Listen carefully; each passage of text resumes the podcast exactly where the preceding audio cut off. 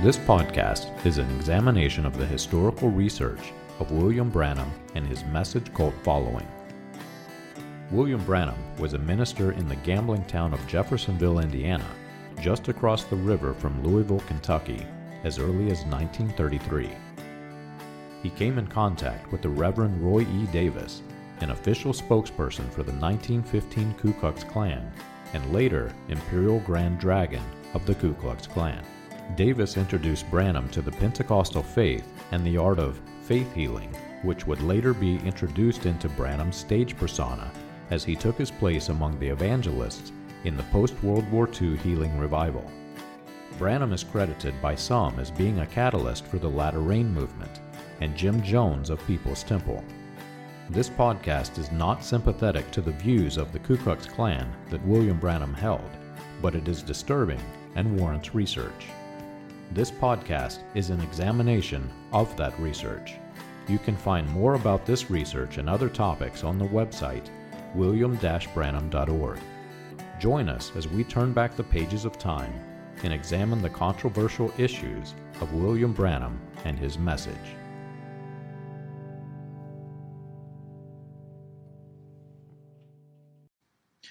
After Jesus washed the disciples' feet in John 13, he began to tell his disciples that he was going away. He said that God had been glorified through him and that he would be going to a place where they could not come. Through the course of the next four chapters in the Gospel according to John, Jesus explains to the disciples several times that he was going to the Father and that the Father would send a helper. Then in chapter 17, Jesus prays to the Father. And this prayer was his acceptance speech as our new high priest.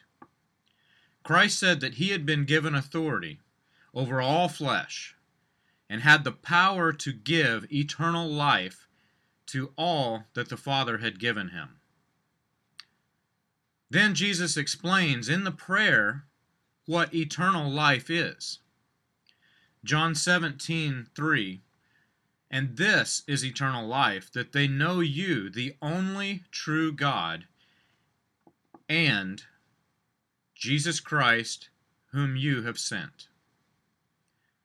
When I was reading this morning, and while reading several chapters from the Gospel of John this morning, I began to consider how thankful I was of that one single verse and how he allowed my eyes to be opened. To know God, to know Jesus Christ, is, is eternal life. There is only one true God, and he loved us enough to send his only Son, Jesus Christ, to die for our sins. We did not choose him, he chose us. And he loved us, even though we're unworthy of this gift. Yet because of this gift, we're heirs to the kingdom. Through many examples from John chapter 14 to 17, Christ repeatedly tells the disciples that he was going to the Father, and he described the Helper, the Holy Spirit that the Father would send in his name. Christ said that because he went to the Father, he would be in the Father. And because the Holy Spirit would dwell in our hearts, we would be in Him. We would be perfectly one with the Father through Christ Jesus. The Jews, under the laws of Moses, worshiped Yahweh, the one true God. From the day that, that God wrote the Ten Commandments into the stone tablets through the time that they were carried through the wilderness in the Ark of the Covenant, and down on until the time of Christ, the Jews that kept the law did not worship the Gentile gods. Even during the times that they abandoned the law, serving other gods of other nations, God brought plagues upon them to drive them back into worship of Him. But they worshiped God, and while they worshiped God, they did not know Him. They knew His power but not his love. Jesus was that love made manifest before their eyes. He said that they knew the Father because they knew him. Those same Jews that believed in the Father were now guilty because they did not know the Son. They had rejected the gift. John 15 24 says, If I had not done among them the works that no one else did, they would not be guilty of sin. But now they have seen and hated both me and my Father. In the 14th chapter, Jesus promises to send the Holy Spirit. He describes it as a spirit of truth and as the helper. This helper, this Holy Spirit, is part of the gift for eternal life. John 14:15 says, And I will ask the Father, and he will give you another helper to be with you forever, even the Spirit of truth, whom the world cannot receive. Notice the end of that sentence, whom the world cannot receive. As I studied, I became thankful that God helped me out of the false religion of my past and brought me into the body of Christ. This spirit, the spirit of truth, is rejected by the world because the world cannot receive it. It's not for them. Throughout the Gospels, this phrase is repeated often I in the Father, and you in me. But in the many re- religious movements that spread from Azusa Street, many of which have now been exposed as cults that have strayed from the Bible, this teaching is rejected. The Jehovah's Witness movement teaches that Jesus of the New Testament was Jehovah of the Old. William Branham carried that teaching forward, reversing it and branding it as Jehovah of the Old Testament was Jesus of the New. But that is not all that was reversed. The words of Christ, I in the Father and you in me, was also reversed. In 1950, William Branham added to the Word of God. In a sermon called Expectation, he said, A little while and the world will see me no more. Yet you will see me, for I will be with you, even in you, to the end of the world. Those words, even in you, were not in the original text of the Bible, nor in the King James translation. To reverse the words of Christ, Branham added to the Word of God, and he did it often, over 530 times on recorded tape.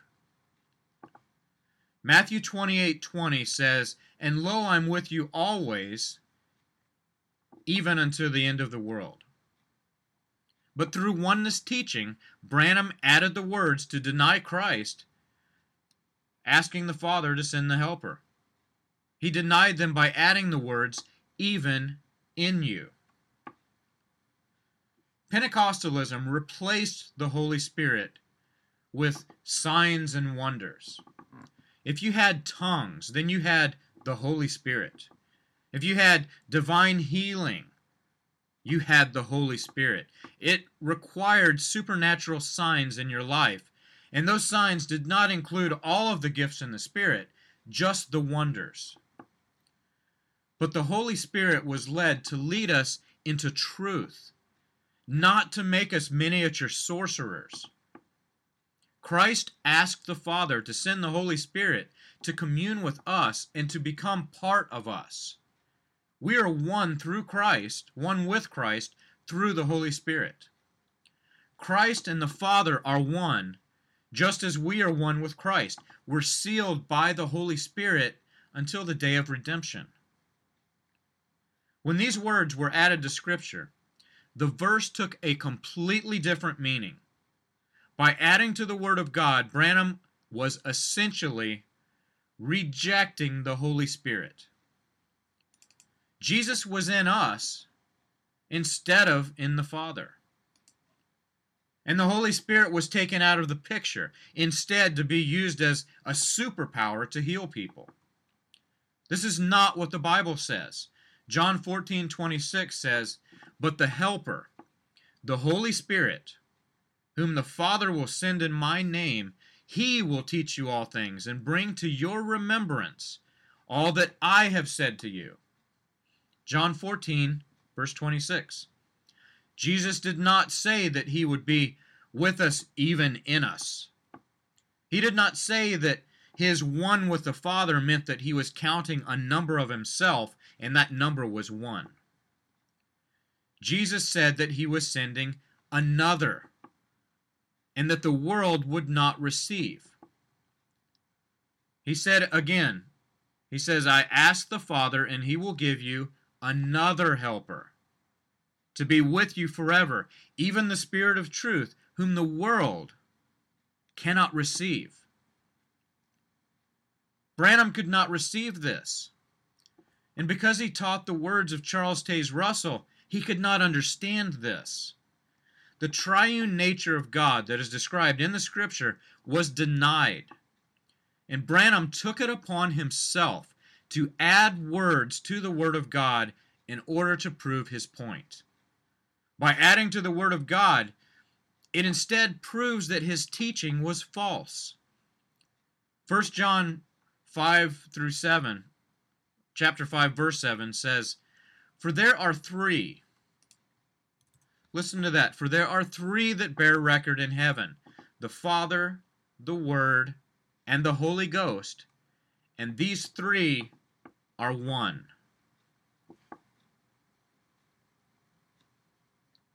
Many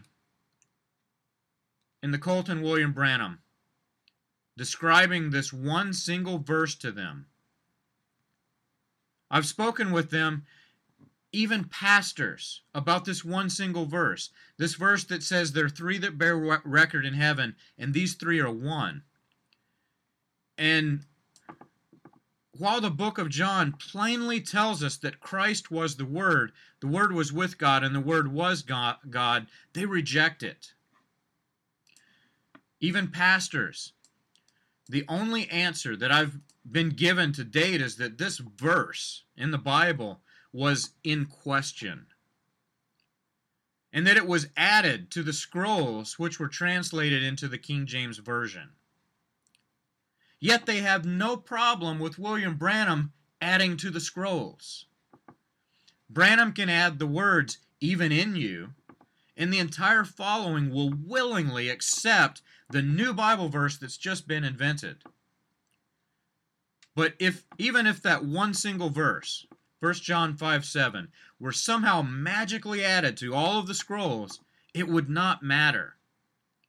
All through the Gospel of John, we find the triune nature of God. Jesus describes himself going to the Father and sending the Holy Spirit from the Father to us. 1 John 15, 25 through 27. He says, But when the Helper comes, whom I will send you from the Father, the Spirit of truth, who proceeds from the Father, he will bear witness about me. And it is for our advantage that the Holy Spirit was sent. If Christ did not ascend to the Father, we would have never received the Holy Spirit. 1 John 16, verses 6 through 8. Nevertheless, I tell you the truth.